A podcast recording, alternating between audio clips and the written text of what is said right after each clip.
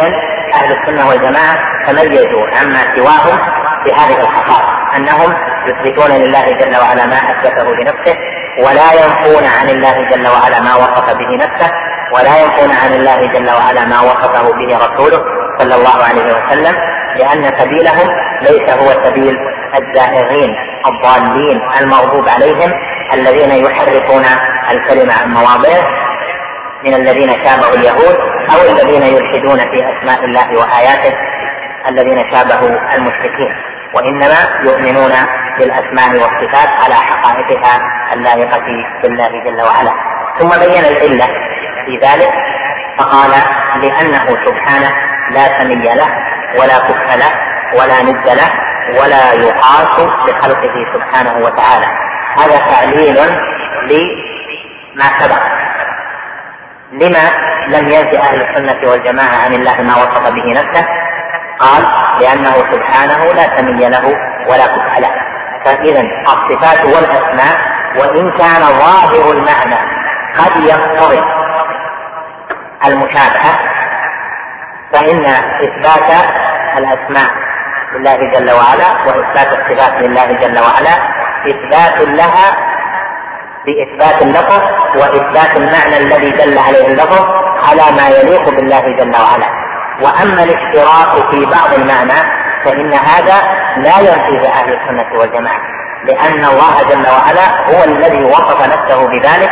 كما سيأتي من قوله فإنه سبحانه أعلم بنفسه وبغيره فهو جل وعلا الذي سمى نفسه السميع وسمى المخلوق بالسميع.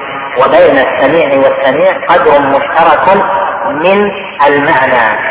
وهذا المعنى هو أصل السمع والسمع الذي في المخلوق يناسب ذاته والسمع الذي لله جل وعلا يناسب ذاته. وهذا على أصل القاعدة المقررة وهي أن القول في الصفات كالقول في الذات. يحتذى فيه حذوه وينهج فيه منهاجه. لأن الصفة كل صفة تناسب الموصوف. فسمع المخلوق يناسب ذاته وسمع الله جل وعلا يناسب ذاته. ما بين الصفتين؟ من القدر المشترك هذا هو ما يجمعهما في حق اللغة في المعنى العام. أما المناسبة مناسبة للذات فهذه في خارج الأصل الأصل العام. وهذا فإن لله جل وعلا من الصفات أكمله فإن لله جل وعلا من الصفات أكملها. وله من كل صفة كمال أكمل تلك الصفة وأعظمها وأشملها أثرا وأعمها متعلقا. وهذا لا يعني بحال المماثلة وإنما القدر المشترك في أصل المعنى. هذا لا ينفي في أهل السنة لأن الله جل وعلا أنزل القرآن بلسان عربي مبين ومعنى ذلك أن الكلمات التي فيها ذكر الأسماء والصفات أنها تفهم باللغة. وهذا سيأتي تفصيله إن شاء الله تعالى. قال لأنه سبحانه لا سمي له. يأتي بيان معنى سبحان عند الآية وهي قوله سبحان ربك رب العزة عما يصفون. قال لأنه سبحانه لا سمي له ولا كفء له ولا ند له. هذه الألفاظ ثلاثة السمي والكفر والنس هذه جاءت في القرآن وهي متقاربة المعنى. قال جل وعلا هل تعلم له سميا وقال سبحانه ولم يكن له كفوا أحد. وقال سبحانه ومن الناس من يتخذ من دون الله أندادا. يحبونهم كحب الله. الله جل وعلا لا سمي له لأنه قال هل تعلم له سمية؟ وهذا فيه الإنكار لأنه قال هل تعلم له سمية؟ والاستفهام إذا أتى بعده جملة يراد إبطالها فإنه يكون للإنكار.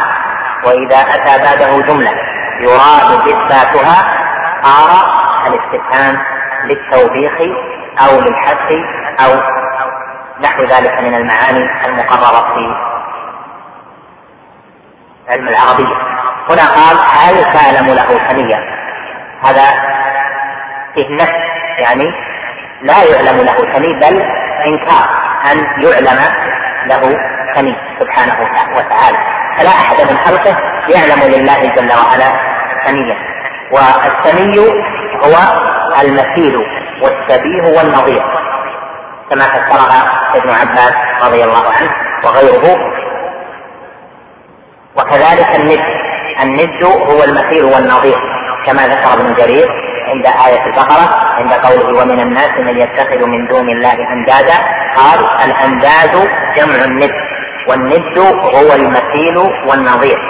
واستشهد لذلك بقول حسان بن ثابت أتهجوه ولست له بند فتركما لخيركما الفداء.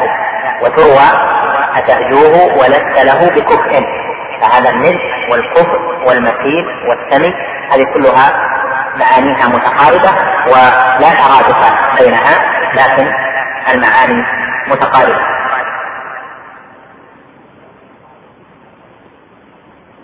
وسيأتي إن شاء الله تعالى بيان معانيها عند الآيات التي سيريدها الشيخ رحمه الله تعالى بعد ذلك. قال ولا يقاس بخلقه سبحانه وتعالى. هذه الكلمة من شيخ الإسلام إبطال لأصل أصله الجهمية وأصله المعتزلة يعني أصله أهل الكلام أهل البدعة الذين شق أو شق الجماعة في باب الأسماء والصفات. بل وفي باب القدر. قالوا إن الله جل وعلا يقاس بخلقه. ما معنى القياس؟ ها هنا؟ يعني أنه ما نفته العقول نفيناه وما أثبته العقل ما أثبته العقل وأثبته العقول أثبتناه. وبناء على هذا نفوا عن الله جل وعلا أكبر الصفات الذاتية. فقالوا إن إثبات الوجه لله جل وعلا يقتضي التجسيم. والعقل ينفي هذا ينفي أن يتصف الله جل وعلا بهذا لأن الوجه أبعاد وأجزاء والله جل وعلا ليس على ذلك. قالوا إن الله جل وعلا لا يتصف بأن له يدين وذلك لأن اليد جارحة. ما الدليل؟ القياس العقلي. وهكذا في سائر الصفات. نعم إن أهل السنة أثبتوا ما أثبته القرآن. من القياس وسيأتي ذلك في موضعه لكن ليس هو كل أنواع القياس. قال هنا ولا يقاس بخلقه يعني في جميع الصفات التي التي اتصف الله جل وعلا بها فإنما نثبتها مع قطع القياس وقطع المماثلة مع الخلق. فنحن نثبت لله جل وعلا الوجه وليس وجه الله جل وعلا كوجه كوجه الإنسان. أو كوجه مخلوق من مخلوقاته نثبت لله جل وعلا يدين وليست اليدان لله جل وعلا كيدي بعض مخلوقاته. نثبت لله جل وعلا العينين وليست العينان لله جل وعلا كعيني بعض مخلوقاته وهكذا. نثبت لله جل وعلا استواء يليق بجلاله وليس استواءه كاستواء خلق نثبت لله جل وعلا النزول كما أخبر النبي عليه الصلاة والسلام عن ربه جل وعلا وليس نزول الرحمن جل وعلا. كنزول خلقه. وهذا كله على هذه القاعدة لأنه سبحانه لا يقاس بخلقه. وإنما كما ذكرنا من القاعدة أن القول في الصفات كالقول في الذات كما أن الله جل وعلا لا تشبهه ولا تماثله شيء من الذوات فكذلك أسماؤه في عموم معناها وكنه اتصاف الله جل وعلا بها وكيفية الاتصاف وأثر ذلك الأسماء كذلك لا يقاس هذا بخلق الله جل وعلا في أسمائهم إلى غير ذلك من الأصول العظيمة. ثم ذكر تعليلا آخر للاتباع فقال فإنه سبحانه أعلم بنفسه وبغيره. لما اتبعنا على هذا الوجه من التسليم؟ لما لم ندخل في هذا الأمر بالقياس وبالعقل وبما اصله طوائف من من يسميهم أولئك الحكماء لأن الله جل وعلا هو الذي وصف نفسه بذلك وهو سبحانه أعلم بنفسه وبغيره. هل تعلمون ذلك منه؟ هل تعلمون كيف اتصف الله بصفاته؟ هل يعلم المبتدعة والمؤولة والمحرفة كل المعنى الذي تحمله الصفة الجواب لا. وإذا كان كذلك فبطلت دعوة المجاز وبطلت دعوى التأويل الذي يصرف الألفاظ عن ظاهره. فإن الله جل وعلا أعلم بنفسه. وهذا الباب باب الأسماء والصفات أعظم الأبواب التي يدخل منها الإيمان إلى القلب. وإذا كان كذلك إذا كان كذلك فالله جل وعلا لا يبين للعباد من ذلك إلا ما فيه نفعهم ولو وقع في الأسماء والصفات في الآيات والأحاديث لو وقع ألفاظ لو جاءت ألفاظ لا تراد ظواهرها من ذلك لوقع عند الناس الاشتباه في هذا الأصل العظيم وهو الإيمان بالله. لأن الله جل جلاله إنما خضع له العباد وذلوا وعبدوه وأحبوه ورغبوا إليه ورهبوا منه وخافوه ورجوه. كل ذلك لشهودهم آثار أسمائه وصفاته ولإيمانهم بأسمائه جل وعلا وصفاته ونعوت جلاله وأنواع توحيده. فإنهم ما رأوا ذاته جل وعلا وإنما علموه جل وعلا بما علموا من الأسماء والصفات. وإذا كان كذلك كان محالا أن يبقى هذا الباب ملتبسا على الخلق. أو تذكر فيها ألفاظ يمكن فيها الاجتهاد. كألفاظ الفقه كالآيات التي فيها أحكام فقهية أو الأحاديث التي فيها أحكام فقهية التي تحتمل أكثر من معنى في بعضها. هذا الباب باب الأسماء والصفات محال أن يبقى فيه اللفظ محتملا. وذلك لأنه لا مدخل فيه للاجتهاد وإذا كان فيه مدخل للاجتهاد فمعنى ذلك أن فيه سبيلا لإضلال الناس والله جل وعلا إنما عرف العباد بأسمائه وصفاته وأعلمهم بذلك ليكونوا في هذا الأصل العظيم على يقين وعلى ثبت وعلى إدراك تام لصفاته جل وعلا وما دلت عليه من المعاني. وبهذا تخضع قلوبهم له وتذل قلوبهم له وتألهه جل وعلا محبة وانقيادا وتعظيما. قال هنا فإنه سبحانه أعلم بنفسه وبغيره. والحق هنا في قوله وبغيره مهم لأنه لأن أولئك النفاة قاسوه جل وعلا بخلقه. والقياس ممتنع لأن الله أعلم بنفسه فيما وصف به نفسه وأعلم بغيره الذين وصفهم بصفات يشتركون في ألفاظها مع صفات الله جل وعلا. ويشتركون في جزء المعنى مع الله جل وعلا. يعني مع صفات الله وأسمائه جل وعلا. فهو أعلم بنفسه وما يصلح له وما يليق به جل وعلا وأعلم بخلقه وما يصلح له وما يليق به. وهو جل وعلا وصف نفسه بالصفات ووصف خلقه. سمى نفسه بالأسماء وسمى خلقه وهو أعلم بنفسه وبخلقه. فلو كان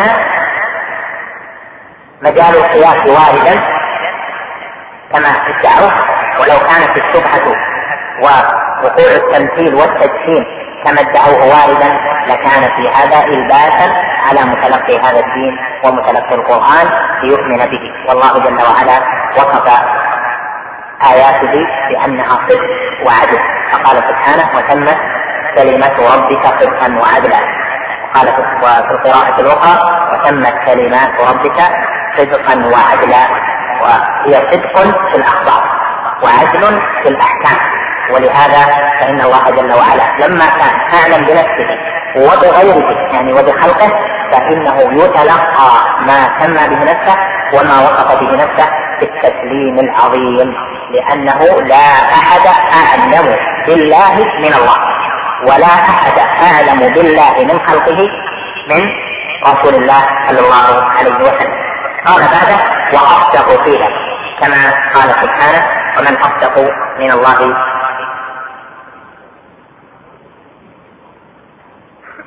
قيلا وقال ومن أصدق من الله حديثا. الله جل وعلا لا أحد أصدق منه قيلا بل هو جل وعلا الذي كلماته صدق في أخباره إذا أخبر عن نفسه فهو صدق وحق وإذا أخبر عن أسمائه فهو صدق وحق وإذا أخبر عن صفاته فهو صدق وحق. وإذا كان كذلك فمعناه أن دعاوى أولئك كلها باطلة. قال وأحسن حديثا من خلقه.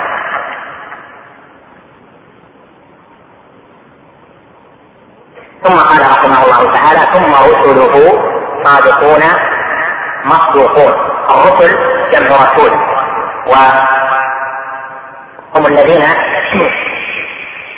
أوحي إليهم بكتاب وأمروا بتبليغه إلى قوم مخالفين كما مر معنا في أول هذه الرسالة. صادقون صادقون جمع الصادق والصادق اسم لمن قام بالصدق. والصدق مطابقة الخبر للواقع. كما قال والصدق أن يطابق الواقع ما تقوله. إذا طابق الواقع ما تقوله فهذا هو الصدق. إذا خالف الواقع إذا خالف ما تقوله الواقع أو خالف الواقع ما تقوله فإن هذا يعد كذبا سواء كان خطأ أو كان متعمدا. على الاصطلاح. ورسل الله جل وعلا صادقون يعني قام بهم الصدق. لم يخبروا بشيء من أسماء الله جل وعلا وصفاته ولا من دينه إلا وقد طابق الواقع.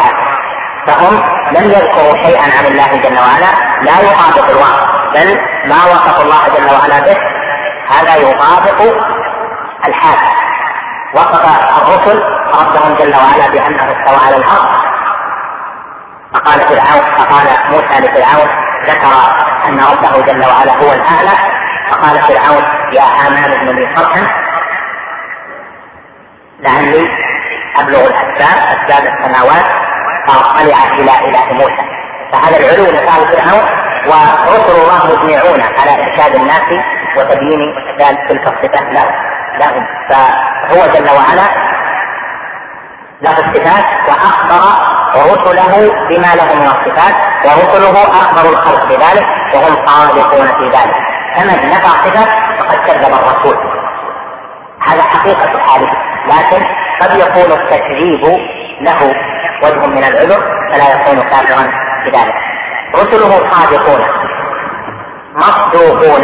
يعني قال هنا بخلاف الذين يقولون عليه ما لا يعلمون. القول على الله بلا علم حرام.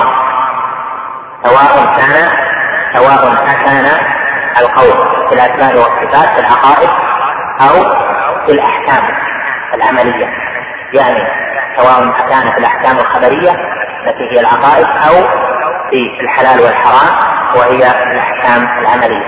القول على الله بلا علم أشد المحرمات ولهذا عنه تفرع كل ضلال. وقد ذكر الله جل وعلا تحريمه في عدة آيات في كتابه جل وعلا. من هم الذين قالوا على الله ما لا يعلمون؟ قالها كل مخالف للرسل. فإن مشرك العرب مثلا وصفوا الله جل وعلا بخلاف ما قاله الرسل. خلاف ما قاله النبي عليه الصلاة والسلام. و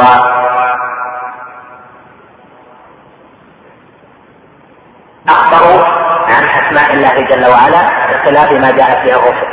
وعن صفات الله جل وعلا بخلاف ما جاءت به الرسل. بل أثبتوا لله صفات ونفوا أسماء بما عندهم. فقال الله جل وعلا عنهم وهم يكفرون بالرحمن. وهذا قول على الله بلا علم.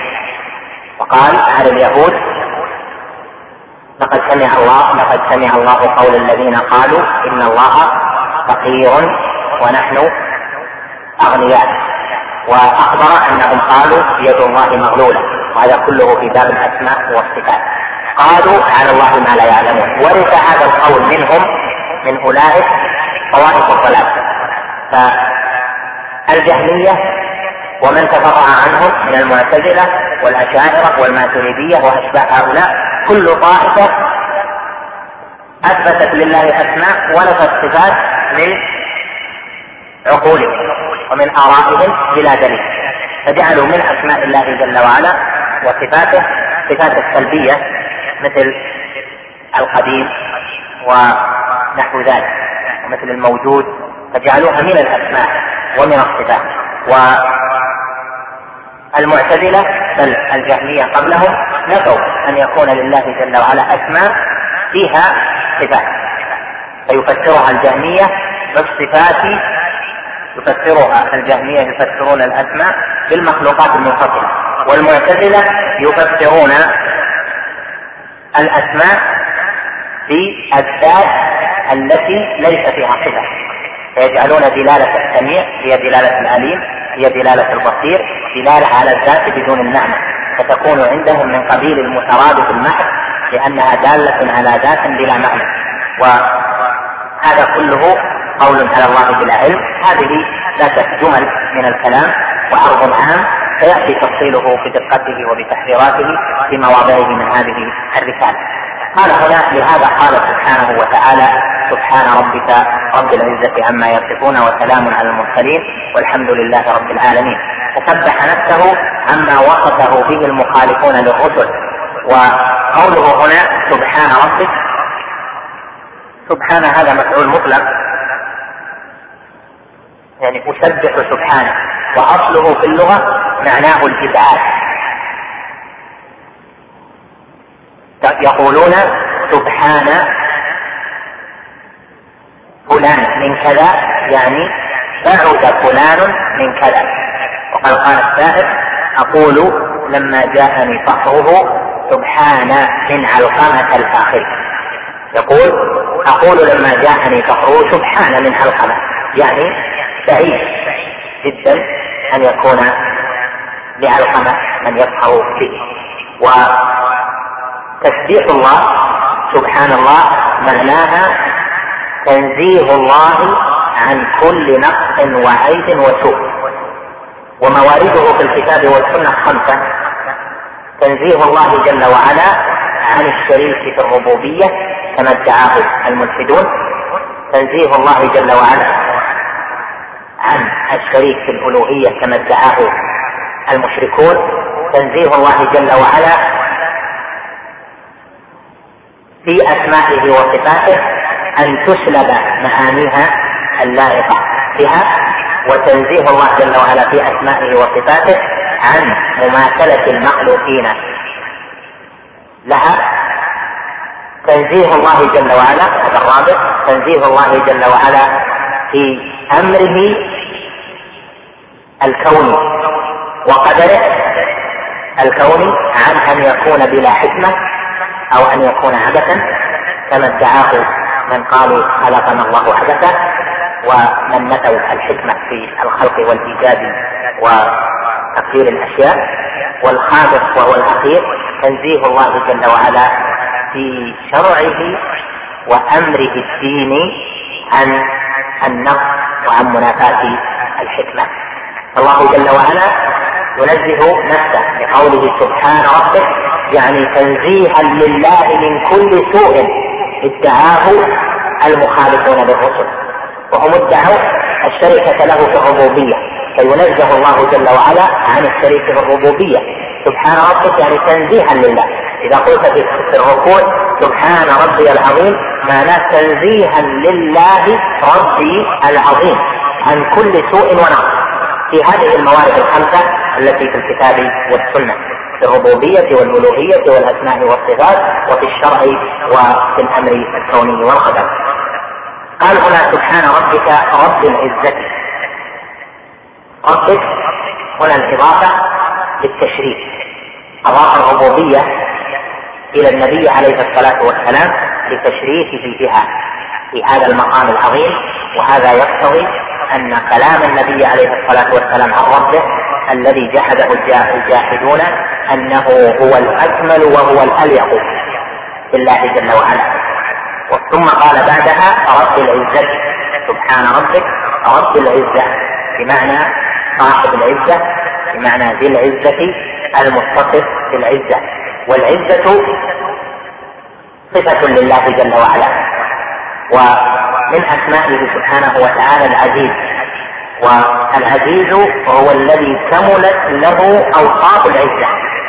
والعزة في الكتاب والسنة جاءت يعني الذي التي يتصف الله جل وعلا بها جاءت على ثلاث معاني. الأول العزة التي هي بمعنى الامتناع. والغنى. وعدم الحاجة. الامتناع عمن يغالب أو عمن يسيء. والغنى هذه كلها معنى واحد. والغنى عن الخلق. والثاني العزة بمعنى القهر والغلبة. والثالث العزة بمعنى القوة. طبعا معنى القوة الخاص. قوة لا يقوى عليها. قوة لا يند عنها شيء.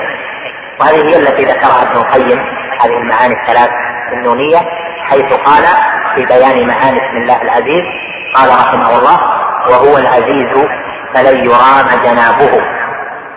أنى يرام جناب ذي السلطان وهو العزيز القاهر الغلاب لم يغلبه شيء هذه صفتان وهو العزيز بقوة هي وصفه العز حينئذ ثلاث معاني وهي التي كان قد كملت له سبحانه. إلى آخر ما قال. هنا ذكر ثلاث معاني العزة. قال وهو العزيز فلن يرام جنابه. وهذا هو الأول وهي عزة الامتناع وهي التي بمعنى الغنى التام و الامتناع عن أن يضره أحد؟ كما قال إنكم لن تبلغوا ضري فتضروني. وكذلك عن, أن ينفعه أحد. امتناع عن أن ينفعه أحد.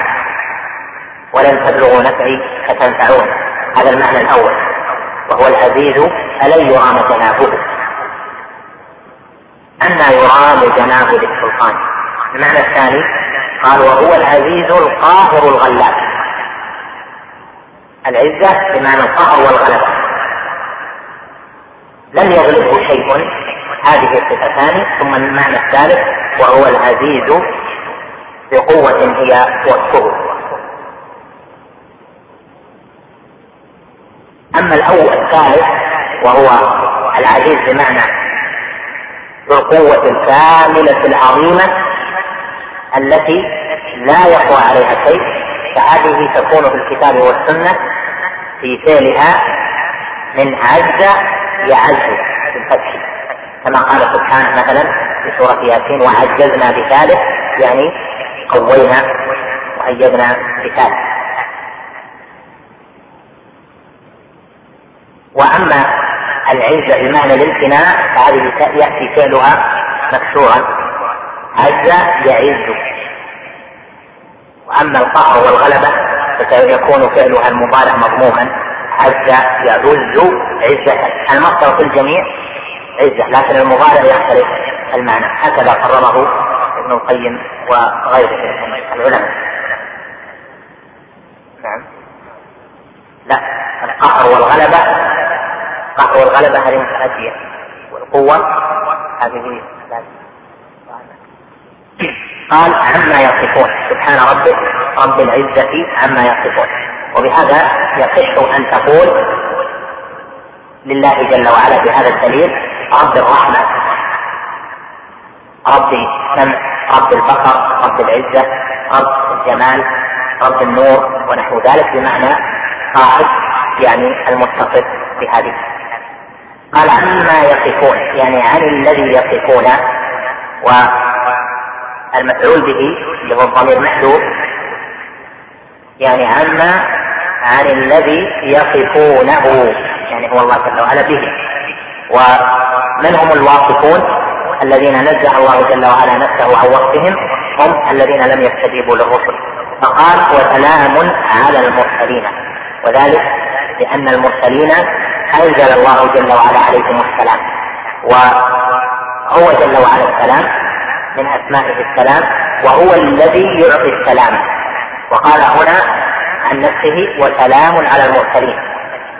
فهو الذي جعل الأنبياء والمرسلين أهل السلام. والسلامة متبعرة. هناك سلامة في القول. بصحته ومطابقته للواقع. وسلامة في الفهم. وسلامة في العبودية. وسلامة في الاعتقاد. وسلامة في التبليغ. فجهات السلامة كثيرة. والله جل وعلا أعطاها عباده. المرسلين. ولهذا قال هنا سلام على المرسلين. وهذا الإعطاء تأدية بألا قال سلام على المرسلين. وفي قوله على ما يفيد أن السلامة صارت عليهم وقد أحاطت بهم.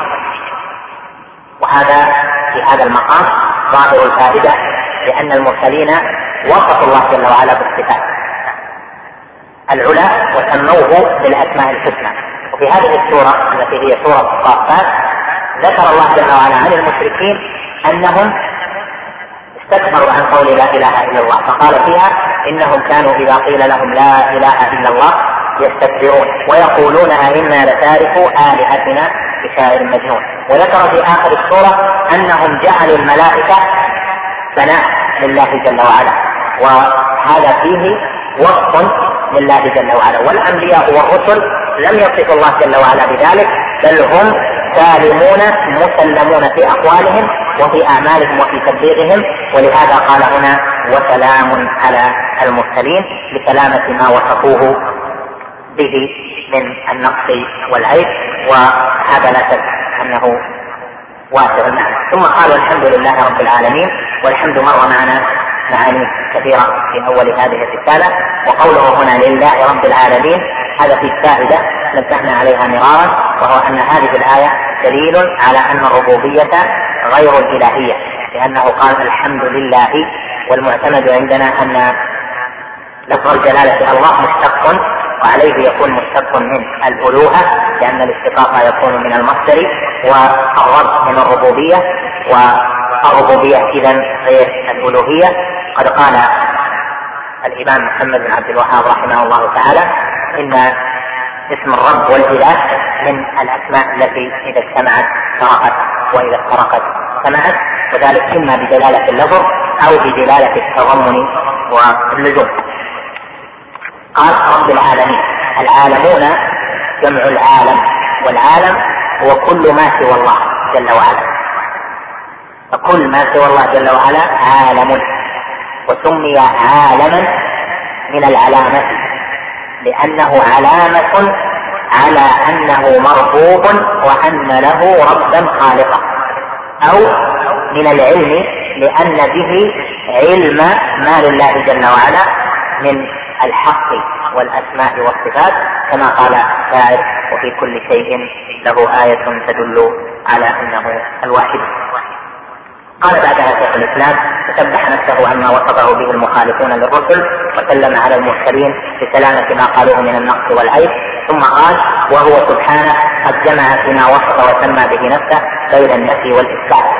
الله جل وعلا جمع بين النفي والاثبات في قوله ليس كمثله شيء وهو السميع البصير. نفى في قوله ليس كمثله شيء وأثبت في قوله وهو السميع البصير. كذلك قال الله لا إله إلا هو الحي القيوم. فاثبت ثم قال لا تأخذه سنه ولا نوم فنفى وقال سبحانه قل هو الله أحد الله الصمد فيها إثبات في هاتين الآيتين ثم نفى فقال لم يلد ولم يولد ولم يكن له كفوا أحد. وهذا في بيان لقاعدة أهل السنة والجماعة في ذلك في أعظم دليل وأوضح استدلال في أنهم يجمعون في عقائدهم في الأسماء والصفات بين النفي والإثبات وعندهم النفي يكون مجملا كما أجمله الله جل وعلا وعندهم الإثبات يكون مفصلا كما فصله الله جل وعلا. وأما النفي المفصل الذي جاء في القرآن كقوله ولا يظلم ربك أحدا وكقوله لا تأخذه سنة ولا نوم وكقوله وما كان الله ليعجزه من شيء في السماوات ولا في الأرض إنه كان عليما قديرا فإن النفي لا يكون كمالا ولا يمدح به المنفي إلا إذا كان النفي يراد به إثبات كمال الضد الله جل وعلا نفى عن نفسه الظلم والغرض من ذلك إثبات كمال ضد صفة الظلم وهو العدل. ولا يظلم ربك أحدا. وما ربك بظلام للعبيد. في هذا إثبات لكمال اتصافه بضد الظلم وهو العدل. وبعض العلماء يسمي هذه الصفات السلبية يعني الصفات المسلوبة عن الله جل وعلا. وما الفائدة من السلب؟ الفائدة منه أن يثبت كمال وجهه لا تأخذه سنة ولا نوم وذلك لكمال حياته سبحانه. وقد يكون النفي لإثبات صفة واحدة وقد يكون النفي لإثبات صفتين معا. يعني النفي يكون المراد منه إثبات صفتين جميعا. يدل على ذلك قوله وما كان الله ليعجزه من شيء في السماوات ولا في الأرض. العجز الذي نفعه الله جل وعلا عن نفسه قال العلماء إما أن يكون لأجل عدم العلم عجز عن الشيء لأجل أنه ليس بعالم به وإما أن يكون العجز لأجل عدم القدرة عليه. لأجل عدم القدرة عليه.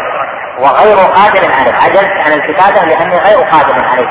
عجزت عن المسير لأني غير قادر عليه. لكن عجزت عن جواب السؤال لأني غير عالم به. فقوله هنا في هذا النفي وما كان الله ليعجزه من شيء يراد به إثبات كمال ضد العجز. وكمال ضد العجز يكون بكمال صفتين وهي صفة العلم وصفة القدرة. ولهذا قال جل وعلا في آخر هذه الآية قال إنه كان عليما قديرا. قال وما كان الله ليعجزه من شيء في السماوات ولا في الأرض إنه كان عليما قديرا. وقد تقرر أن كلمة إنه في القرآن من أساليب التعليل بما قبلها إذا كان أمرا أو أمرا أو نهيا أو حكما أو استفهاما يكون ما بعد إن تعليل لما قبله ما كان الله ليعجزه من شيء في السماوات ولا في الأرض. ما علة ذلك؟ قال إنه كان عليما قديرا. وهذا فيه ظهور أن النفي هنا أريد به إثبات كمال ضده وهما صفتان صفة العلم وصفة القدرة. ولذلك وصف الله جل وعلا نفسه في ذلك بقوله إنه كان عليما قديرا. مع ما في كان من إثبات الكمال السابق واللاحق وما في قوله عليما قديرا من إثبات الكمال بدلالة صيغة المبالغة عليه. قال هنا بين النفي والإثبات. المبتدعة عندهم عكس ذلك عندهم الإثبات مجمل. نثبت لله صفات الكمال ما هي؟ عندهم إجمال. أما النفي فإنه يكون مفصلا. يقولون الله جل وعلا ليس بذي دم وليس بذي جوارح وليس بذي روح ولا بذي أبعاد ولا هو فوق ولا تحت ولا يمين ولا شمال ولا بذي جهة وليس بداخل العالم ولا خارجه والى اخره عندهم النفي كما ترى في كتاب التمهيد وغيره وكتب أهل الكلام التمهيد يعني آه، للباقلاني. ترى أنه يأتي في وصف الله جل وعلا في النفي في صفحتين أو أكثر كلها نفي مفصل. ليس بكذا وليس بكذا وليس بكذا وإذا أتى الإثبات أجمله فقال وله صفات الكمال. ما هي الصفات التي يثبتونها وهي الصفات السبع العقلية؟ قال فلا عدول لأهل السنة والجماعة عما جاء به المرسلون. وهذه كلمة عظيمة تدل على أن أهل السنة والجماعة يعني السلف الصالح أنهم تبعوا المرسلين. ولا عدول لهم يعني لا ميل لهم ولا شراء ولا يعدلون لا يوازنون بما جاء به المرسل المرسلون شيء بل هم متبعون للمرسلين. وأما غيرهم فهم متبعون للمشركين أو لليهود أو للنصارى أو للملحدين. فكل بدعة في الأسماء والصفات ظهرت في هذه الأمة فإنها لم تستقى من الأنبياء والمرسلين وحاشاهم. من ذلك وإنما أخذت من المشركين وأهل الكتاب. وقد قال النبي عليه الصلاة والسلام لتتبعن سنن من كان قبلكم. وبين عليه الصلاة والسلام في الحديث الآخر الذي رواه البخاري وغيره من حديث ابن عباس قال إن أبغض الرجال إلى الله ثلاثة وذكر منهم مبتغ في الإسلام سنة الجاهلية. وإذا رأيت فإن المشركين نفوا عن الله جل وعلا اسما من أسمائه الحسنى. فنفوا اسم الرحمن. عن الله. قال سبحانه وهم يكفرون بالرحمن. فورثه النفاة نفاة الأصل في هذه الأمة. واتبعوا سبيل أهل الجاهلية فنفوا عن الله جل وعلا الأسماء الحسنى. أولئك وصفوا الله بما لم يصف به نفسه ونفوا عن الله جل وعلا ما وصف به نفسه من اليهود والنصارى وجعلوا له مثيلا وشبيها فورثهم المجسمة ورثهم المؤولة. فإذا كل بدعة حصلت في هذه الأمة في أبواب الأسماء والصفات فإنها من ابتغاء سنة الجاهلية. فإن أهلها إنما أخذوها من اليهود والنصارى والمشركين. كذلك في باب الإيمان الذين قالوا بالقدر فإن يعني بالجبر الذين قالوا بالجبر إنما أخذوها من الجبرية وإن طائفة كانت قبل النبي عليه الصلاة والسلام موجودة. كذلك الذين قالوا في الإرجاء ورثوها ممن قبله. وكذلك في أبواب الإمامة. فإن اجتماع الناس على إمام واحد يطيعونه ويرضونه هذا إنما جاءت به الرسل. أما أهل الجاهلية فإنهم يعدون التفرق مسخرة ويعدون الاتباع والطاعة لولي أمر واحد يعدون ذلك مسبة وذلا. وهكذا في أبواب الصحابة المشركون يسبون أتباع الرسل. أنؤمن لك؟ واتبعك الأرذلون. وفي هذه الأمة في باب العقائد خالف من خالف في العقيدة في الصحابة في أتباع الرسل تتبعهم يعني أن أهل السنة والجماعة تبعوا المرسلين. وكل من خالف أهل السنة والجماعة فإنما تبع أهل الجاهلية وهذه الجملة يطول تفصيلها. قال فإنه الصراط المستقيم يعني الطريق الوحيد الموصل لرضا الله جل وعلا صراط الذين أنعم الله عليهم من النبيين والصديقين والشهداء والصالحين. وهذه جملة يؤخذ تفسيرها من الآية. ونقف عند قوله وقد دخل في هذه الجملة ما وصف به نفسه. أكرر وأقول أن ما ذكر هذا عرض إجمالي لا بد منه بما ذكر من الكلمات. والجمل وأما تفصيل الكلام على الصفات في مواضعها إن شاء الله تعالى صلى الله وسلم على نبينا محمد. أما الآن فنترككم مع مجلس آخر من هذا الشرح. لأنه سبحانه لا سمي له ولا كفء له ولا ند له ولا يقاس بخلقه سبحانه وتعالى فإنه سبحانه أعلم بنفسه وبغيره وأصدق قيلا وأحسن حديثا من خلقه. ثم رسله صالح نعم. حجك الله طيب. نعم.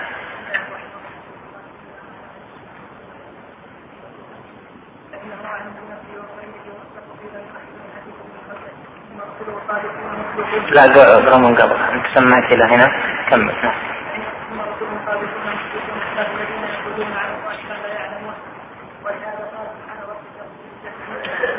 والسلام على المرسلين والحمد لله رب العالمين. سبح نفسه عما وصفه به من خالق من الرسل وسلم عن المرسلين بسلامة ما قالوا من النقص والعيب وهو جمع فيما وصف وسمى به نفسه بين النفي والاثبات فلا عدول أهل السنة والجماعه عما وصف فلا عدول أهل السنة والجماعه فلا عدول أهل السنة والجماعه عما جاء به المرسلون المرسلون فانهم فانهم صراط صراط الذين صراط الذين انعم الله عليهم من النبيين والصديقين والشهداء والصالحين وقد نعم الرحمن الرحيم ورسله صادقون رسله مصدقون بخلاف الذين يقولون عليهم ما لا يعلمون ولهذا قال سبحانه وتعالى سبحان ربك رب العزة عما يصفون وسلام على المرسلين والحمد لله رب العالمين فسبح نفسه عما وصفه به القائلون بالرسل وسلم على وسلم على المرسلين بسلامة ما قالوا من النقص والعيب فهو سبحانه قد جمع فيما وصف قد جمع فيما وسمى به نفسه بين النفي والإثبات وهو سبحانه قد جمع فيما وصف قد جمع فيما وصف وسمى به نفسه بين النفس والاثبات فلا عذر إلى السنة والجماعة عما جاء به المرسلون فانه صراط مستقيم صراط الله صراط الله الذي أنعم الله صراط الذين أنعم الله عليهم من النبيين والصديقين والشهداء والصالحين. بسم الله الرحمن الرحيم. انه سبحانه لا سمي له ولا له ولا ولا نفس له لأنه سبحانه لا سمي له ولا له ولا نفس له ولا يقاس بخلقه سبحانه وتعالى فانه سبحانه أعلم. بنفسه وبغيره وهو اصدق وهو اصدق قيلا وهو اصدق فينا واحسن حديثا ورسله الصادقون المصدوقون ثم رسله صادقون ورسله صادقون بخلاف الذين يقولون عليه ما لا يعلمون ولهذا قال سبحانه وتعالى سبحان ربك رب والحمد لله رب العالمين وعما وصفه المخالفون وسبح نفسه عما وصفه به المخالفون وسلم على رسله وسلم على رسله بسلامة بسلامة بسلامة ما قالوا عن النقص بسم الله الرحمن الرحيم. الحمد لله الذي ليس كمثله شيء وهو السميع البصير. حمدا كثيرا. وأشهد أن لا إله إلا الله وحده لا شريك له. وأشهد أن محمدا عبد الله ورسوله وصفيه وخليله صلى الله عليه وعلى آله وصحبه وسلم تسليما كثيرا إلى يوم الدين. أما بعد فهذه الجمل التي سيأتي بيان ما فيها من العلم النافع من كلام شيخ الإسلام والمسلمين أبي العباس أحمد بن تيمية رحمه الله تعالى.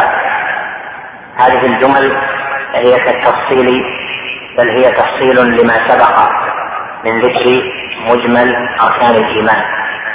فإنه ذكر أركان الإيمان مجملة دون تفصيل. ولهذا قال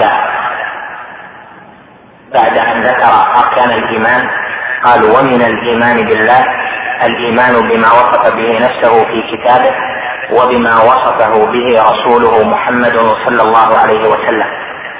قال ومن الإيمان بالله. يعني أن الإيمان بالصفات الإيمان بما وصف الله جل وعلا به نفسه في كتابه ووصفه به رسوله صلى الله عليه وسلم فيما ثبت في السنة أن هذا بعض الإيمان بالله. وذلك لأن الإيمان بالله جل وعلا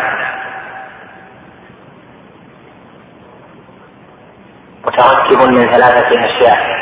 الإيمان بأن الله جل وعلا واحد في ربوبيته واحد في إلهيته واحد في أسمائه وصفاته. فالإيمان بتوحيد الأسماء والصفات هو بعض الإيمان بالله. ولهذا قال ومن الإيمان بالله. وهذه الجملة تفيد أن أهل السنة والجماعة الذين يقررون هذا الاعتقاد أنهم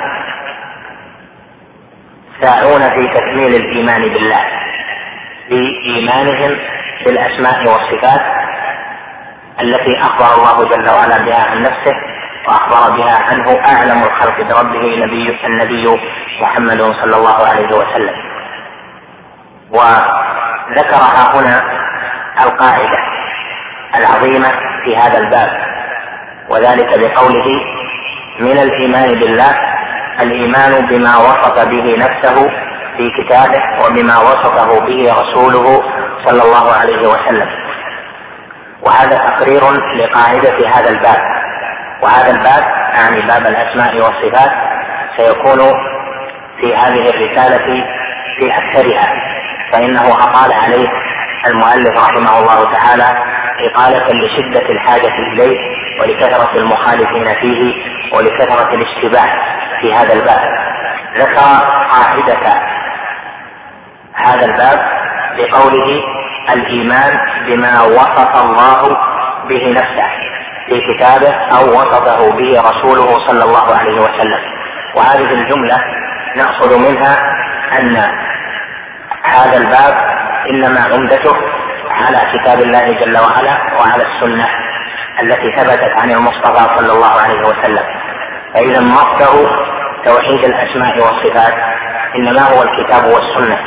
وهذا كما قال أئمتنا رحمهم الله تعالى ومنهم الإمام أحمد بن حنبل الشيباني رحمه الله إذ قال في الصفات لا نتجاوز القرآن والحديث.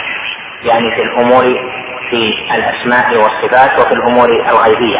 لا نتجاوز القرآن والحديث. فصارت قاعدة أن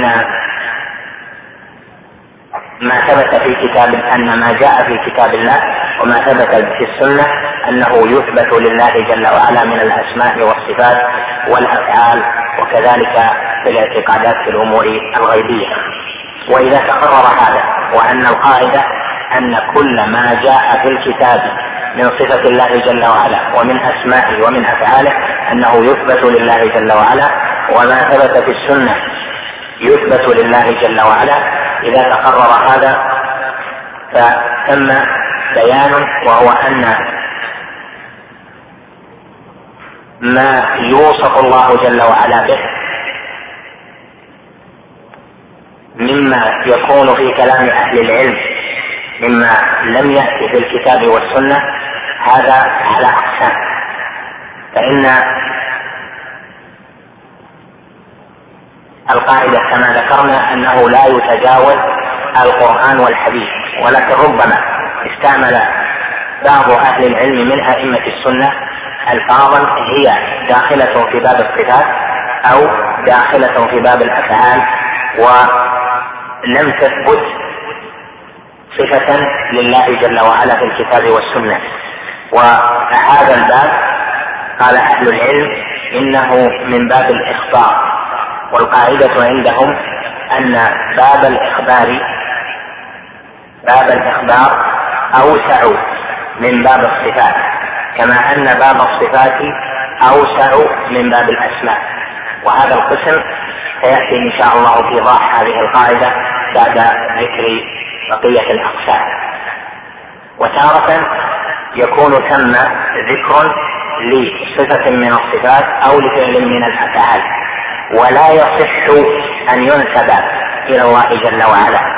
فقد يطلق بعض التابعين أو بعض العلماء كلمة لا تصح أن تكون صفة لله جل وعلا. أطلقوها إما من جهة الاجتهاد أو من جهة الحاجة إليها في زمن معين ونحو ذلك. وإذا كانت الصفة لا يصح أن أن أن يوصف الله جل وعلا بها فإنها ترد لأن قاعدة هذا الباب أن لا يتجاوز القرآن والحديث. ومن الأقسام في هذا أيضا وهو القسم الثالث أن يكون ثم إطلاق لبعض الكلمات التي فيها وصف لله جل وعلا لكن ليس هناك ظهور في معناها من أنها تحمل معنى صحيحا يصح أن يقال إنه من باب الإخبار عن الله جل وعلا بما ثبت جنسه أو معناه في الكتاب والسنة وقد يكون أنها تحتمل المعنى الصحيح أو تحتمل أو تحتمل معنى غير صحيح وذلك في مثل تسمية الله جل وعلا بالدليل مثلا فإن بعض أهل العلم سموا الله جل وعلا بذلك من باب الإخبار خاصة في الدعاء من مثل ما أرشد به الإمام أحمد حيث أرشد من يدعو إلى أن يدعو بقوله يا دليل الحيارى دلني على صراطك المستقيم أو نحو ذلك. فأثبت طائفة هذا الاسم ولكن هذا يحتمل يحتمل المعنى الصحيح ويحتمل معنى آخر. ولهذا فإن هذا الباب يطلق فيه مما لم يأتي في الكتاب والسنة مما جاء على هذا مما هو محتمل يطلق فيه على الوجه الذي يكون فيه كمال لله جل وعلا. وهذا في مثل هذا الاسم وهو الدليل فإن الله جل وعلا دليل دل العباد عليه فإن العباد ما ما استدلوا على الله جل وعلا إلا بدلالته. الله جل وعلا دليل وهو جل وعلا مدلول عليه أيضا. ولهذا المعنى الصحيح ساغ الإخبار بمثل هذا. وسيأتي إن شاء الله مزيد تفصيل. المقصود أن القاعدة المقررة عندهم هي ألا يتجاوز القرآن والحديث. كما لم يأتي في الكتاب والسنة من الصفات مما ليس جنسه موجودا في الكتاب والسنة ليس معناه. فإنه لا يصح أن ينسب إلى الله جل وعلا ولو في باب الأخبار.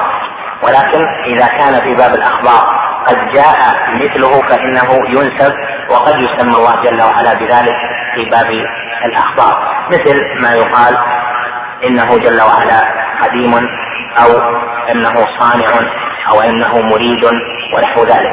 فهذه الألفاظ لم تأتي لا في القرآن ولا في السنة. أن الله جل وعلا قديم. أو أنه مريد يعني بالاسم أو التسمية الخاصة باسم الصانع وذلك لأن هذه الأشياء تنقسم إلى ما فيه كمال وما فيه نقص. فلاحتمالها لم تطلق في باب الصفات وإنما يجوز أن تطلق في باب الخبر عن الله جل وعلا. يعني يخبر عن الله جل وعلا بأنه موجود. بأنه مريد. يخبر عن الله جل وعلا بأنه قديم. وهذا ليس من باب الاسم ولا من باب الصفات. يتبع هذا أن نذكر قواعد مهمة في مقدمة شرحنا لهذا الكتاب العظيم وهو العقيدة الواسطية. قواعد مهمة في باب الأسماء والصفات. هي كالتفصيل لهذه القاعدة التي نبه عليها شيخ الإسلام بقوله من الإيمان بالله الإيمان بما وصف به نفسه في كتابه وبما وصفه به رسوله محمد صلى الله عليه وسلم. فمن القواعد المقررة في ذلك أن باب الأسماء لله جل وعلا أضيق من باب الصفات. وأن باب الصفات أضيق من باب الأفعال وأن باب الأفعال أضيق من باب الإخبار. ومعنى هذا بعبارة مختلفة أن باب الأخبار أو باب الإخبار عن الله جل وعلا أوسع من باب الأفعال وباب الأفعال أوسع من باب الصفات وباب الصفات أوسع من باب الأسماء. فإذا ثبت في الكتاب والسنة صفة لله جل وعلا لا يعني أنه يسوغ أن يشتق منها اسم لله جل وعلا بل قد يكون ثم صفة وصف الله جل وعلا بها ولا يلزم أن يشتق له منها جل وعلا اسم لأن هذا الباب مبناه على التوقيف ليس مبناه على الاشتقاق مبناه على التوقيف فإذا أطلق الاسم تقيدنا بذلك بإثبات الاسم. إذا أطلقت الصفة تقيدنا بذلك بإطلاق الصفة. لكن إذا ثبت الاسم لله فإنه كما سيأتي في القاعدة التي تلي إن شاء الله فإنه لأن باب الأسماء أضيق فإن الاسم يشتمل على دلالة على الذات وعلى دلالة على الصفة. فيشتق من الاسم صفة. فمثلا الله جل وعلا الرحمن. فنقول جل وعلا فنقول إنه جل وعلا موصوف بصفة الرحمة. الله جل وعلا السميع. نقول إنه جل وعلا موصوف بصفة السمع. الله جل وعلا حيي. نقول إنه جل وعلا موصوف بصفة الحياة ونحو ذلك. وهذا كثير في هذا الباب. كذلك باب الأفعال أوسع من باب الصفات. يعني قد يكون في الكتاب والسنة وصف الله جل وعلا بالفعل ولكن لم تأت الصفة من الفعل فهنا يتقيد بالكتاب والسنة. فنثبت لله جل وعلا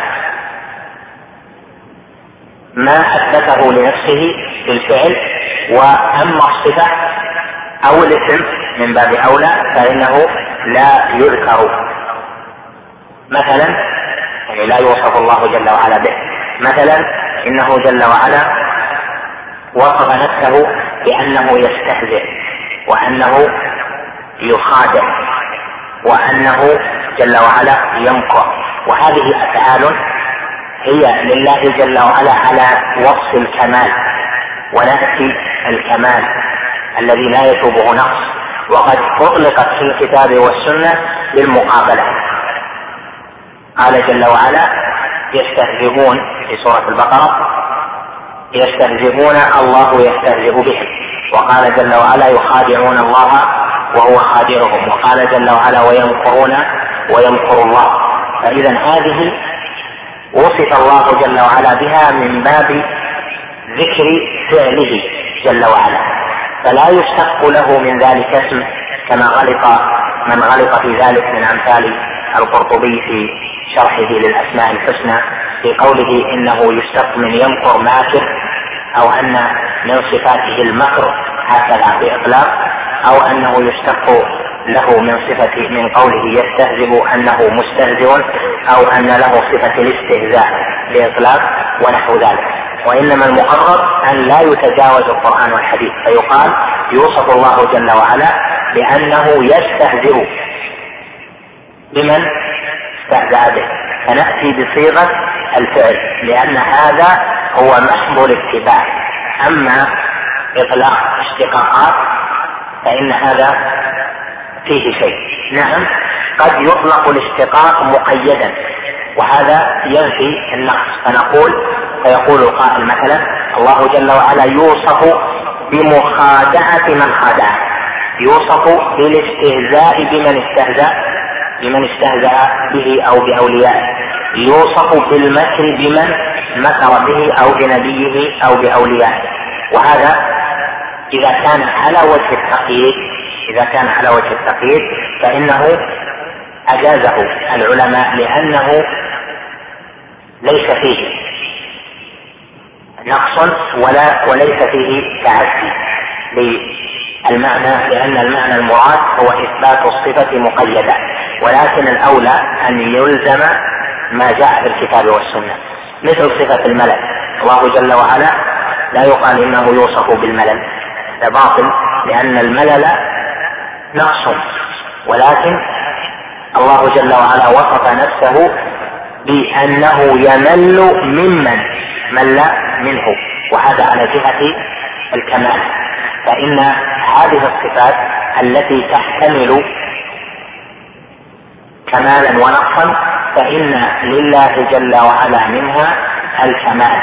والكمال فيها يكون على أنحاء منها أن يكون على وجه المقابلة. قال جل وعلا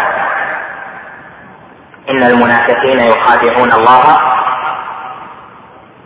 وهو خادعهم وقال جل وعلا ويمكرون ويمكر الله.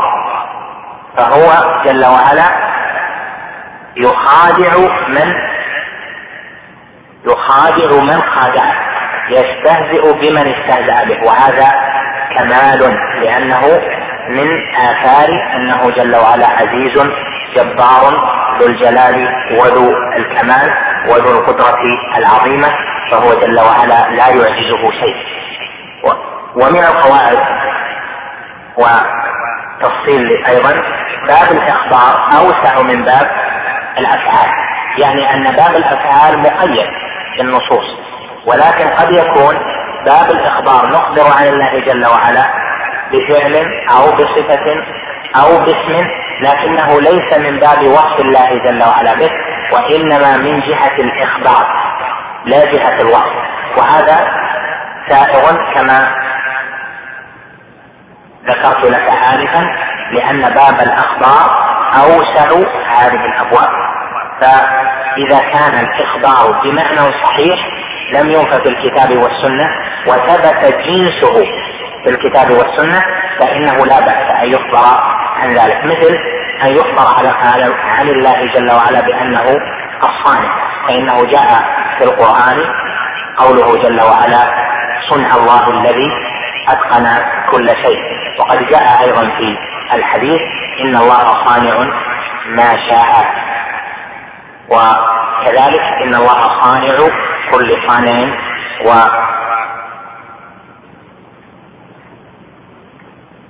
وصنعته. نعم. لا إن الله صانع. هذه رواية الحاكم في المستدرك. إن الله صانع كل صانع وصنعته. في لفظ في لفظ صانع. و اللي في مسلم إن الله خالق ما شاء أو إن الله صانع ما شاء.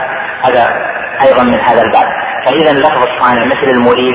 قال بعض أهل العلم ومنه الشيء فإنه يخبر عن الله جل وعلا بالشيء وهذا فيه نظر لأنه جاء في الصحيح صحيح البخاري أنه أن النبي صلى الله عليه وسلم قال لا شيء أغير من الله جل وعلا. و المقصود من هذا أن هذه القاعدة مهمة لك جدا فيما سنأتي من بيان الأسماء والصفات وتقرير عقيدة أهل السنة والجماعة في ذلك. من القواعد في هذا الباب أن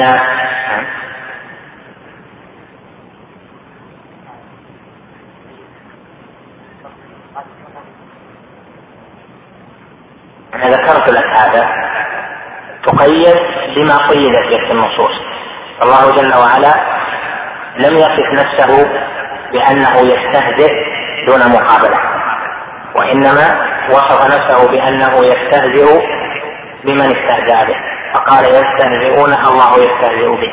لم يصف نفسه مطلقا بأنه يخادع بل وصف نفسه بأنه يخادع من خادعه وهذا كله تكليف وذلك لأن هذه الصفات تحتمل كلاما ونقصا فإنها عند الناس عند الناس أن ذو الاستهزاء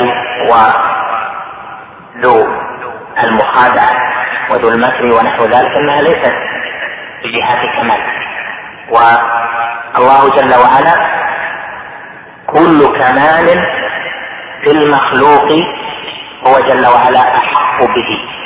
كل كمال في المخلوق الله جل وعلا أحق به. وهذه الأشياء مثل مثلا الاستهزاء فإن الذي لا يرد عن مثال الاستهزاء في العرف العام هذا قد يكون مأخذه العجز وقد يكون مأخذه الضعف. مثل من يستهزئ به كبير قوم أو يستهزئ به أمير أو ملك أو رئيس أو نحو ذلك. فمن جهة الضعف لا يرد ذلك. والله جل وعلا موصوف بصفات الكمال.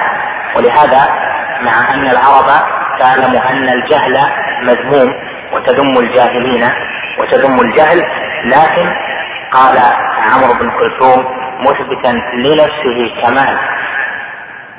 هذا الوصف بقوله ألا لا يجهلن أحد علينا فنجهل فوق جهل الجاهلين. وذلك لأن الجهل منه على من جهل عليه. هذا من آثار قوته وعزته ومن آثار جبروته ومن آثار ملكه وسلطانه. فلهذا صار كمالا بهذا الاعتبار. على كل حال هذه لها أيضا تفاصيل. يأتي إن شاء الله مزيد بيان لها عند الآيات التي فيها تقرير ذلك. من القواعد المقررة في ذلك؟ نعم.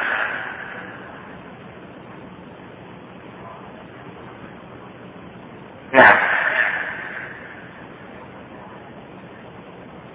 هو جل وعلا يعني قصدك أنه يوصف يسمى بأنه ماكر أو من جهة أنه لم تأتي بالمقابلة؟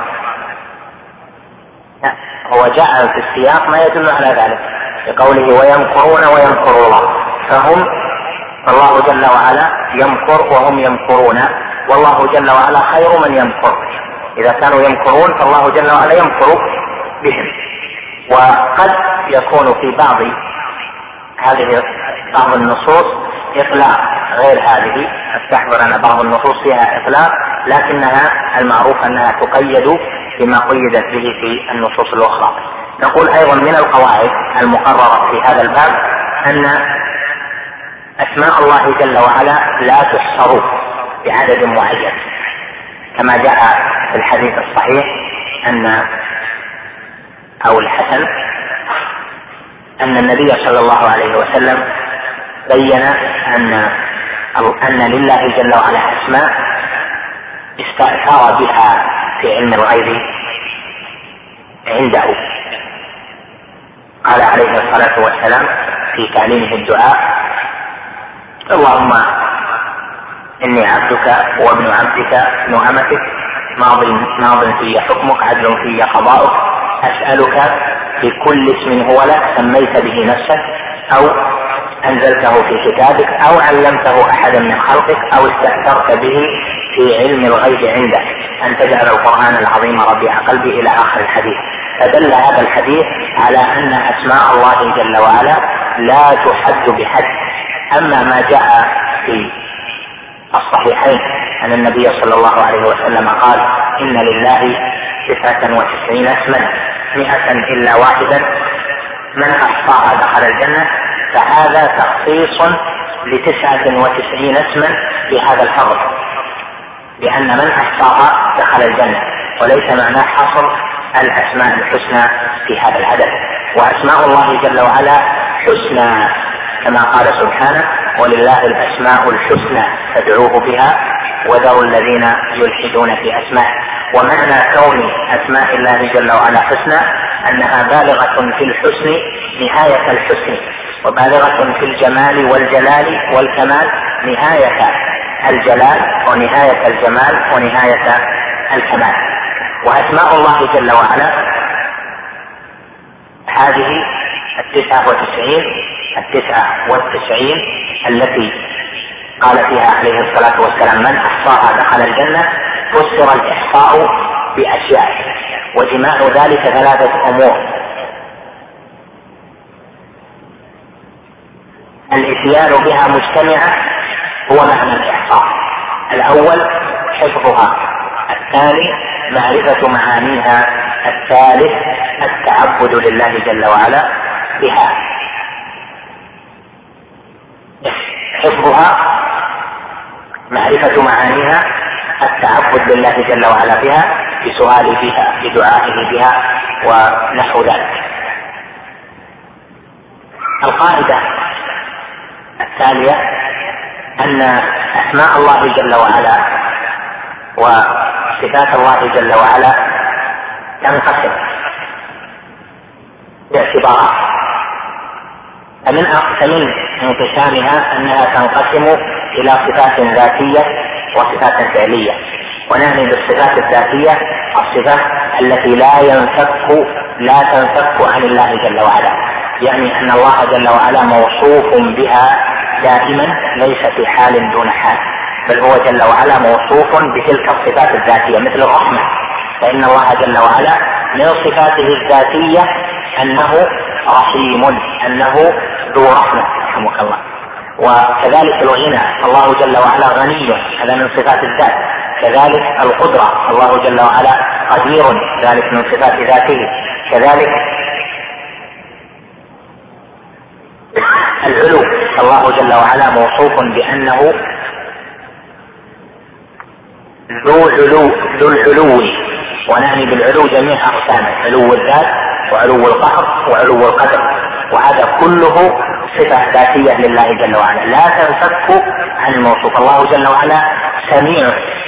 هذه صفة ذاتية له جل وعلا. الله جل وعلا بصير. صفة ذاتية. القسم الثاني الصفات الفعلية. ونعني بالصفات الفعلية التي يتصف الله جل وعلا بها بمشيئته وقدرته. يعني أنه ربما اتصف بها في حال وربما لم يتصف بها. مثل صفة الغضب مثلا. الله جل وعلا ليس من صفاته الذاتية الغضب فإنه يغضب ويرضى يغضب حينا ويرضى حينا. وهذا كما جاء في آية سورة طه قال جل وعلا ومن يحلل عليه غضبي فقد هوى. ومن يحلل عليه غضبي فقد هوى. وهنا الغضب يحل. وهذا أيضا جاء مبينا في حديث الشفاعة أن أنه عليه الصلاة والسلام قال إن ربي قد غضب اليوم غضبا لم يغضب قبله مثله ولم ولن يغضب بعده مثله. وهذا باب واسع مثل الاستواء. فإن الاستواء صفة فعلية باعتبار أن الله جل وعلا لم يكن مستويا على العرش ثم استوى على العرش. وهذا باب واسع وهذا يسمى عند كثير من العلماء تسمى بالصفات الاختيارية وهي التي نفاها ابن كلاب ومن شابهه وأخذ نهجه من الأشاعرة والماتريدية ونحوهم كما سيأتي تفصيله إن شاء الله في مواضعه. أيضا من التقسيمات أن أسماء الله جل وعلا وصفاته من حيث معناها منها ما هو وصف جلال أو أسماء جلال ومنها ما هي أوصاف أو أسماء جمال ومنها ما هي أوصاف أو أسماء لمعاني الربوبية ومنها أوصاف أو أسماء لمعاني الألوهية ونحو ذلك. فهذه انقسامات للمعاني أسماء الله جل وعلا منها أسماء جلال ومنها أسماء جمال. وضابط ذلك أن أسماء الجمال ما كان فيها فتح باب المحبة من العبد لربه جل وعلا. من جنس أسماء وصفات الرحمة وصفة الرحمة والأسماء المأخوذة منها كالرحمن والرحيم ونحو ذلك. من جهة أو من مثل اسم الله جل وعلا. الجميل أو صفة الجميل صفة الجمال لله. اسم الله اسم الله جل وعلا النور أو صفة النور لله جل وعلا. إن الله جل وعلا رزاق اسم الله الرزاق وأنه ذو الرزق ونحو ذلك. مما فيه إحسان بالعباد. مما فيه إحسان بالعباد. هذا يقال له صفات جمال. ولهذا يقول شيخ الإسلام في ختمه إلى القرآن الختم المشهور النسبة إليه يقول في أوله يقول صدق الله العظيم المتوحد في الجلال المتوحد في الجلال بكمال الجمال تعظيما وتكبيرا. الذي نزل الفرقان على عبده الآخرة. هنا قال متوحد بالجلال بكمال الجمال وذلك أن أسماء الله جل وعلا منها جلال ومنها جمال. أما أسماء الجلال وصفات الجلال فرابطها أنها الأسماء والصفات التي فيها بيان التي فيها معاني جبروت الله جل وعلا وعزته وقهره من مثل اسم الله العزيز والقهار والجبار والقوي والمنتقم ونحو ذلك من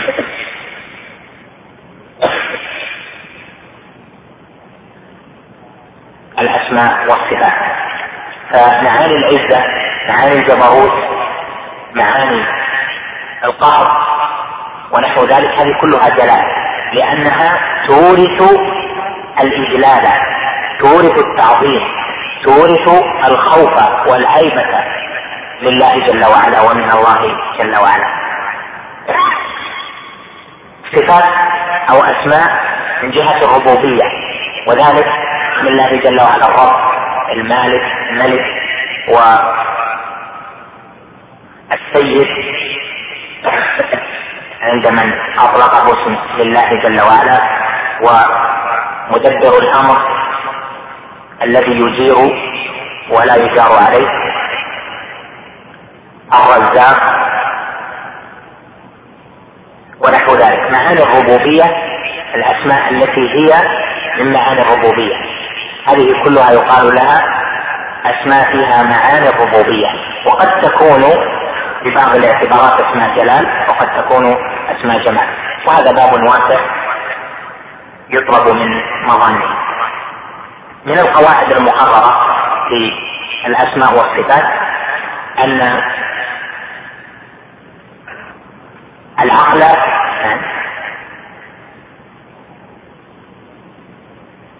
يسأل معاني الألوهية. يعني الأسماء التي فيها معاني الألوهية. هذا مثل الله و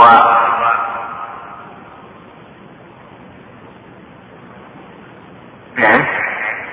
والمعبود يعني مع ان المعبود ما أطلق باسم.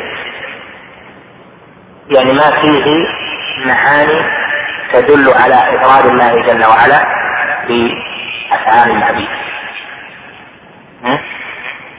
نعم. تقسيم هذا من جهة المعنى. هذا التقسيم يقول دليله هذا دليل اللغة. هذا المعنى. يعني صفات الجلال هكذا. هي في اللغة هذه صفات جلال صفات الجمال هي هكذا. صفات جمال إن الله جميل يحب الجمال. هو جميل جل وعلا في ذاته. وفي أسمائه وصفاته وأفعاله وهو جل وعلا ذو الجلال والإكرام. فوصف نفسه بأنه ذو الجلال ووصف نفسه بأنه جميل والله جل وعلا له جمال الذات وله جلال الذات وله جلال الصفات والأسماء وله جمال الصفات والأسماء. وهذا مأخذ مع النصوص أيضا مأخذ اللغة لأن الجلال غير الجمال ومأخذ الجلال من الأسماء غير مأخذ الجمال. من الأسماء. وهذا ذكر شيخ الإسلام ابن تيمية في مواضع وذكره ابن القيم في مواضع وهو مقرر عند العلماء في شرح حديث إن الله جميل يحب الجمال وكذلك عند قوله ذو الجلال والإكرام. من القواعد المقررة في هذا أن العقل تابع للنقل. وأن النصوص نصوص الكتاب والسنة لا يحكم فيها القوانين العقلية التي اصطلح عليها طوائف من الخلق بل نأخذ القواعد العقلية من النصوص. النصوص مصدر للقواعد العقلية كما أنها مصدر للشرع وللأحكام. وهذا فيه إبطال لمن قدم العقل على النقل أو جعل أن العقل أصل و السمع فرع.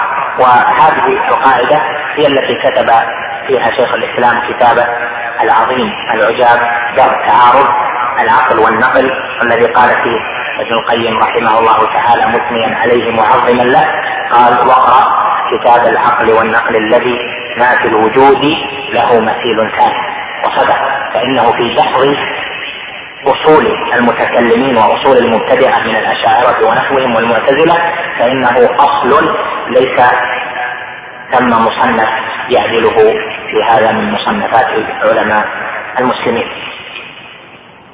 الدرء درء التعارض أي مطبوع مطبوع طبعه في تحقيق الدكتور محمد رشاد سالم في نحو 11 مجلدا. وهذه القاعدة سنستفيد منها في الرد على أولئك في مواضعه وتفصيلها يأتي إن شاء الله تعالى. من القواعد المقررة في هذا الباب التي سنحتاجها إن شاء الله تعالى فيما سنأتي من بيان معاني الآيات والأحاديث التي فيها الصفات أن الواجب على العباد أن يؤمنوا بما أنزل الله جل وعلا في كتابه والإيمان بما أنزل الله جل وعلا في كتابه أو أخبر به نبيه صلى الله عليه وسلم من الأسماء والصفات يكون بأشياء. الأول إثبات الصفات لأن الله جل وعلا أثبتها فتثبت كما أثبتها الله جل وعلا بها وهذا أول درجات الإيمان. الثاني أن يثبت المعنى الذي يدل عليه ظاهر اللفظ. فإن القرآن نزل بلسان عربي مبين تعقل معانيه وتفهم ألفاظه بلسان العرب وبلغة العرب. وآيات الصفات وآيات الأسماء هي من جملة هي من القرآن. أي تفهم باللسان العربي. فكل اسم فكل اسم من أسماء الله له معنى. يدل عليه. وكل صفة من صفات الله لها معنى. تدل عليه بظاهر اللفظ فيجب إثبات الصفة من حيث هي ويجب إثبات المعنى الذي في اللفظ. أو نقول ما سبب ذلك إثبات المعنى؟ لما؟ لأن الله جل وعلا قال أفلا يتدبرون القرآن وقال بلسان عربي مبين يعني بين واضح. وهذا يعني أن آيات الكتاب ومنها آيات الأسماء والصفات أنه يتعلق بها التدبر والفهم. والتدبر فرع العلم بالمعنى. ليست الأسماء والصفات غير معلومة المعنى فإن معانيها معلومة. والتدبر للمعاني. أما لو لم تكن لمعاني صارت بمنزلة الأحرف الهجائية ألف باء تاء تاء إلى آخره ليس لها معاني خاصة تدل عليها. وهذا يعني أنها لا تعقل ولا تتدبر. ولكن الله جل وعلا أمرنا أن نغفل وأن نتدبر كتابه. وأعظم ما في القرآن الدلالة والعلم بالله جل وعلا ووصف الله جل وعلا ونعوت كماله جل وعلا. وهذه كلها متعلق بها تدبر. كيف يكون التدبر لغير هذا المطلب الأعظم؟ أيضا من الإيمان بها أن يؤمن بمتعلقاتها في الخلق وباثارها في الخلق فإن الأسماء والصفات لها آثار متعلقة بخلق الله متعلقة بملكوت الله فكل اسم وكل صفة له أثر فنؤمن بالصفة من حيث هي ونؤمن بما اشتملت عليه من المعنى ونؤمن بالأثر الذي للصفة وهذا قد يسمى متعلق الصفة فمثلا الله جل وعلا موصوف بأنه ذو سمع وأنه السميع.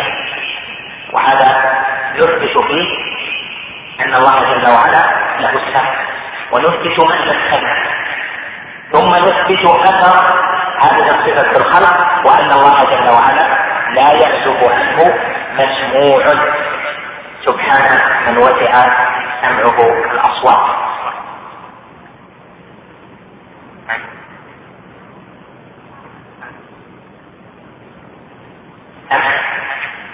سؤال جيد. وما معنى السمع؟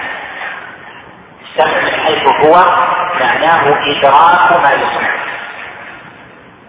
هذا معنى. السمع إدراك ما يسمع.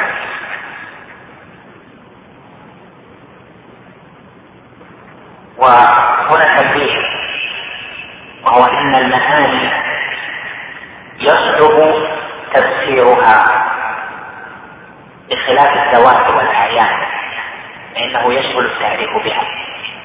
ولهذا تجد أن معاني القلوب مثلا أو ما يقوم بالقلوب من القلب قلب البشر من الصفات فإنه إذا عرفه فإنه يعرف ما قام بقلبه بتعلقه بذاته تعلقه بالبشر مثلا لو طلب تعريف الرحمة فإنه فإنها معنى القلب. كل واحد يدرك من معنى الرحمة لأنها معنى القلب يشعر به والدلالة بما يشعر به؟ هذه دلالة أعظم من دلالة الألفاظ. فإذا أراد أن يعبر عنه ربما عثر عليه أن يعبر بتعبير مطلق يعني بتعبير عام يشمل ما في قلبه ويشمل غيره. ربما أثر على كثير من الناس بل ربما أثر على كثير من أهل العلم ولكن الخاصة يؤتيهم الله جل وعلا ذلك ما يشاء